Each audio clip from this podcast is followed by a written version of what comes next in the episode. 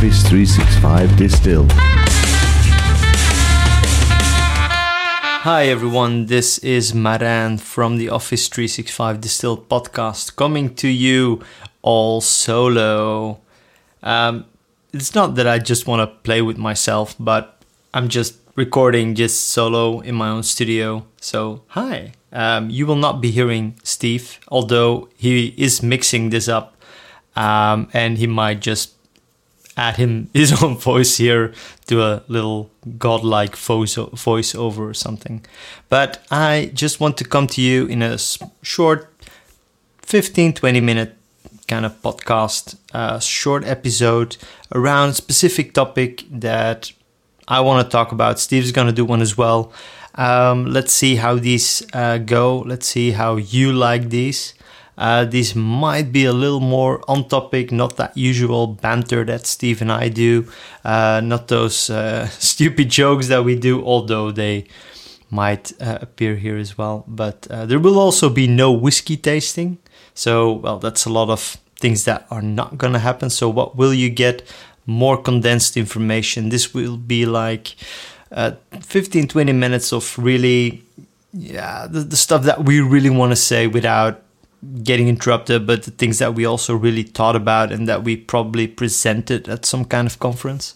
Um, definitely the case for my topic of uh, today, uh, and that is how can you as an organization support the, the citizen development that could happen in your organization. So for years and years and years, we had um, our, our uh, shadow IT. We had people creating macros in Excel, creating access databases, creating all kinds of stuff that IT didn't support. That was built on on, on weird, crazy platforms.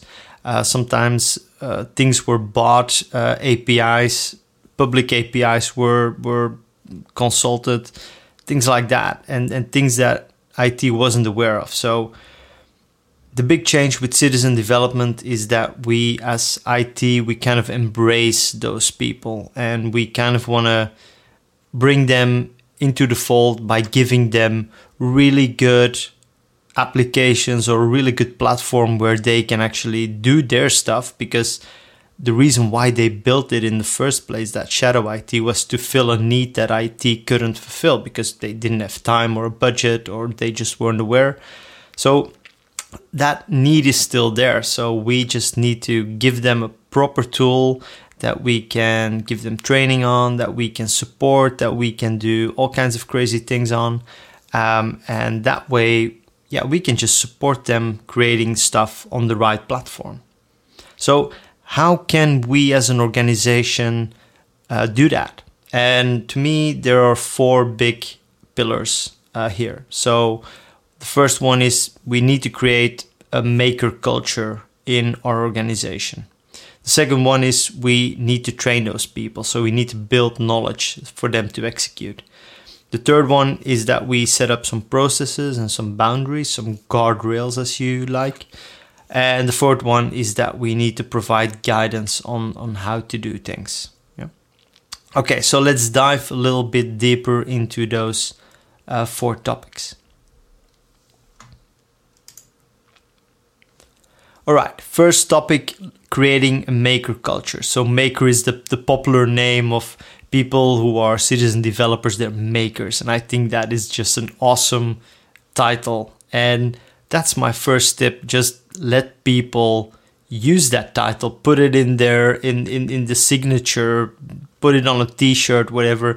Make those people visible. So, those people that are building these things, make them visible, give them a sticker on their laptop, give them a, a little statue, give them a t shirt, whatever. Um, just make them visible. And the first question, of course, if you're gonna build a maker culture, who is gonna be your your makers? Um, so what you need to do first is you need to find capable employees that can actually start building these things. Now, you don't have to look very far because those will probably be the people that already built some of that shadow IT. So instead of punishing them, just bring them in right now because they would be the people that will that have yeah that, that really want to build something that want to be good for the organization and and so those would be the, the best people to start um, creating that maker culture with so um, a great citizen developer a great maker uh, should be able to recognize a business need should be able to define a good solution um, and and that way they can actually uh, yeah help you in that organization. So the next part that you need to do in order to set up that maker culture is to um, really encourage experimentation so what you want to do for them is you want to give them this brand new uh, power platform because we're talking about Microsoft technology, Power Platform. Uh, you want to give that to them and you want them to do all kinds of really cool things that IT doesn't have budget or time for, like the small stuff, so that you can have your proper developers work on important stuff.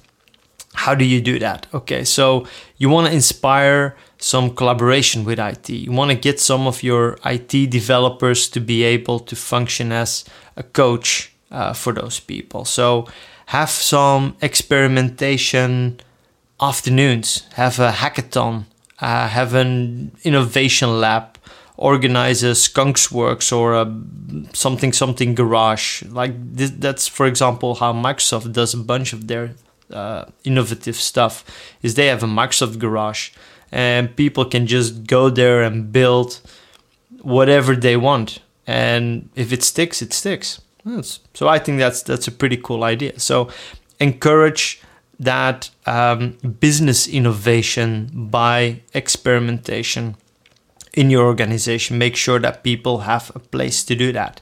Now, just don't go running around and, and, and creating all kinds of experiments and just building stuff to build something. I mean, you still need to have these makers uh, coached by your IT people, but you also need to link them to your subject matter experts. So the people from the business that have that that need that need to be filled. So if you have the coach, the maker, and a subject matter expert, you combine those people and you put some you, put a, a good program leader on top of that or some governance board then you have a community of practice or a community of excellence or how whatever you want to call it. And those people will really be the the the basis of your whole maker culture. Those people will be the the the, the bread and butter of what you can be doing uh, later on now this maker culture of course you want to give that a place. You just don't want to not only want to give them a sticker or a t-shirt you also want to have a place where they can talk together and where they can showcase their ideas. So hackathons or, or skunk works are beautiful for that but you also need like a day-to-day place where they can do that. So have a yammer community set up a teams team um, for those people to uh, showcase uh, their ideas, to celebrate successes, to share ideas, to share workarounds, to share results, uh, things that they've built, uh, but provide a place to network um, or have yeah just ask questions uh, with other people or, or even to to find them uh, good projects. Um, and have this Yammer or this team. This should really have a low barrier to entry um, make it an open community so that everyone in your organization, if they feel like it, can just join if they want to. And if it's not for them, they can just disappear and that's okay. Yeah. So, first step start building a culture. Grab those people that you want, bring them in, and um, start, um, yeah, cultivating their knowledge, their want of doing things, um, and the knowledge that is already uh, in the organization. So the second step is you need to train those citizen developers. So you've got that new platform. Um, they probably know Access. They probably know um, uh, macros, uh, stuff like that. So they already have some knowledge. Now, if they don't have that knowledge, but they are really eager to start working and they're really eager, they, they really have ideas, um, then start building some competencies around future of work, digital literacy, and just basic citizen development proficiency. After that, or if they already have that, give them technical training around the Power Platform. And then at some point, you gotta think okay, um, who do I want to have in my organization to be able to create applications and workflows? Do I just want to have that everyone or just everyone who followed that training or do I kind of want to have a, a driver's license there? So maybe think about some kind of little test or maybe a proper Microsoft certification. There's a there's a Power Platform fundamental uh, certification that you could have your people uh, do, uh, which is also kind of like a benefit for them because they have that um, certification that they can uh, use to level themselves up. Um, so that is also a good idea uh, to do that because, in my opinion, not just everyone should be creating forms and, and, and power apps and um, and workflows. Just only the people that really know how to do it. Now, after that technical training, you probably also want to give them some training around some some extra concepts like agile, uh, compliance guidelines, data security, uh, best practices that you have within your organization. Um, and you also want to set up some kind of feedback loop so they can uh, share new ideas back into the training uh, or create new skills, develop new skills, and, and feed that back into the training as well. So that is also very important.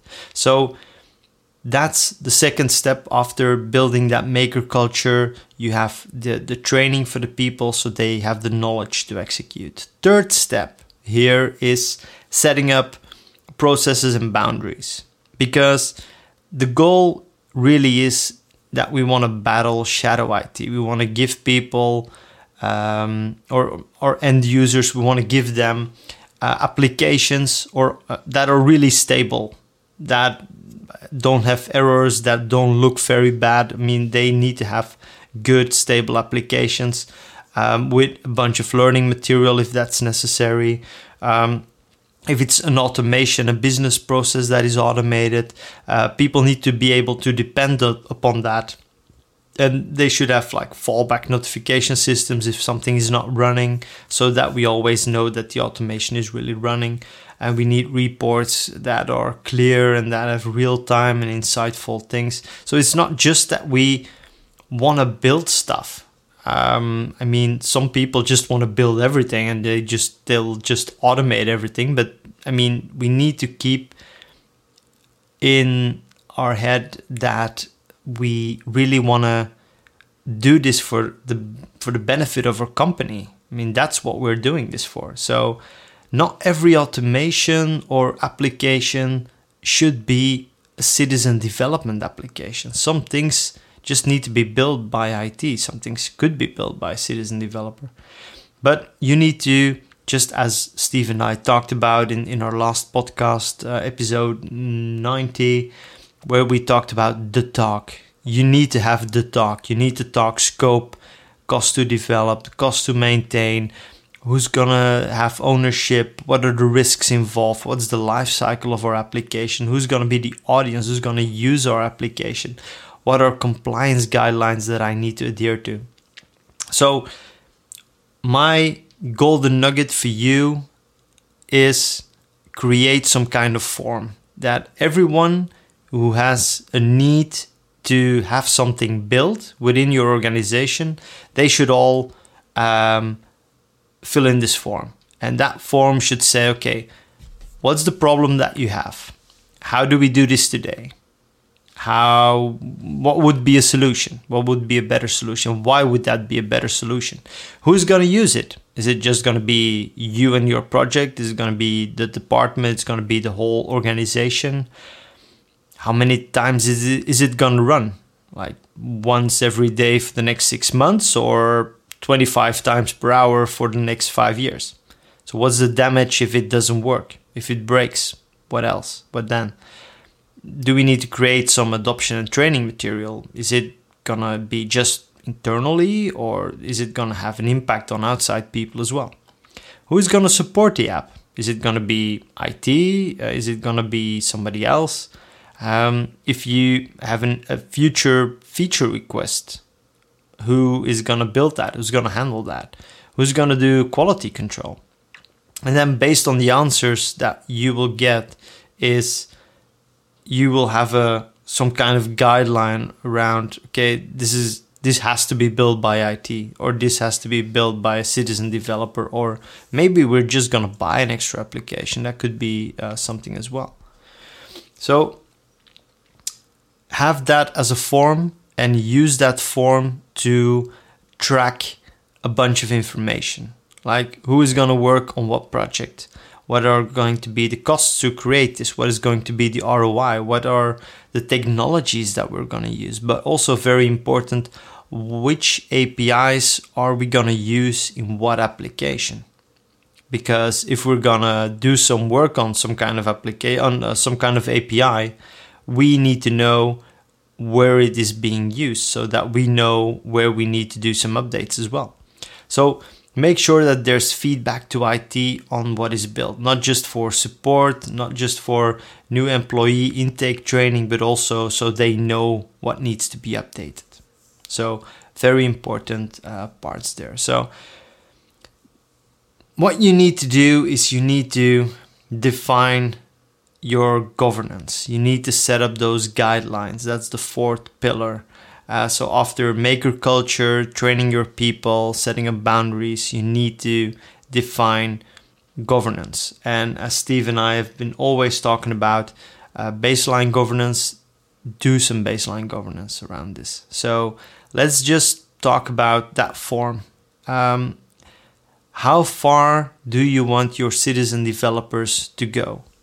What kind of accounts can you use?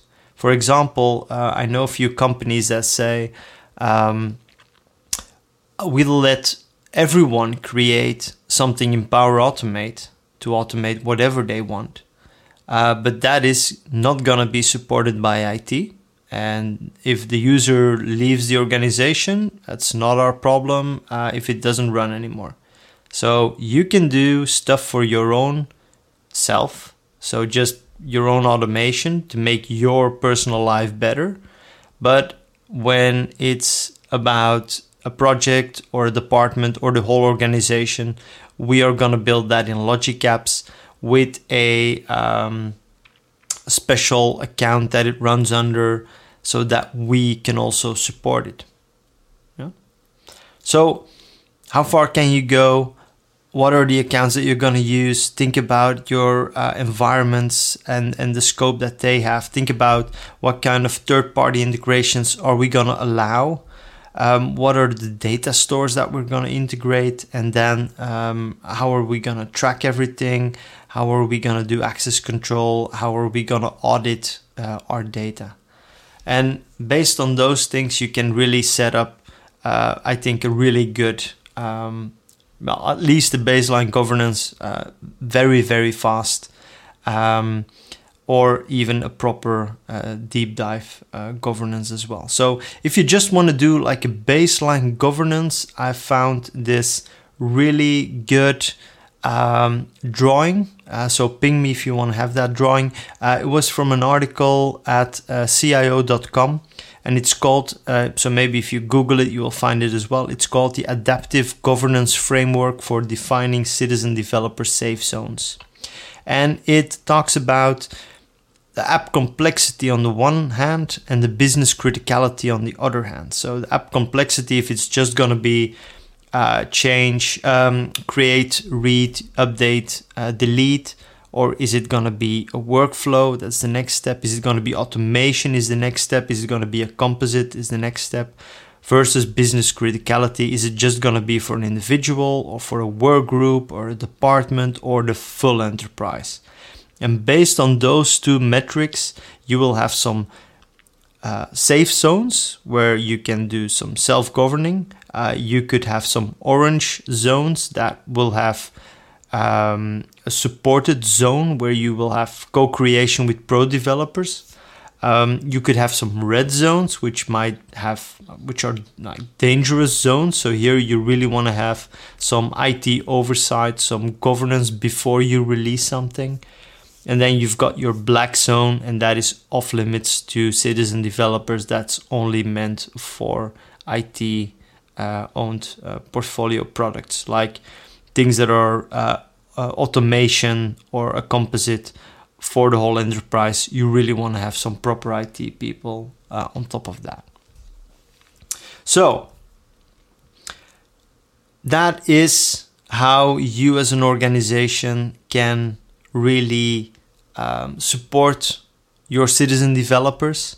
Um, if you want to go deeper on that, uh, the PMI, the, you, you know them if you know anything about if you do anything about project management, you know PMI. Uh, they actually have a citizen development canvas uh, that has lots of uh, moving parts that you might want to use uh, to track your citizen development maturity, for example. Uh, so making sure that you are able to scale things up.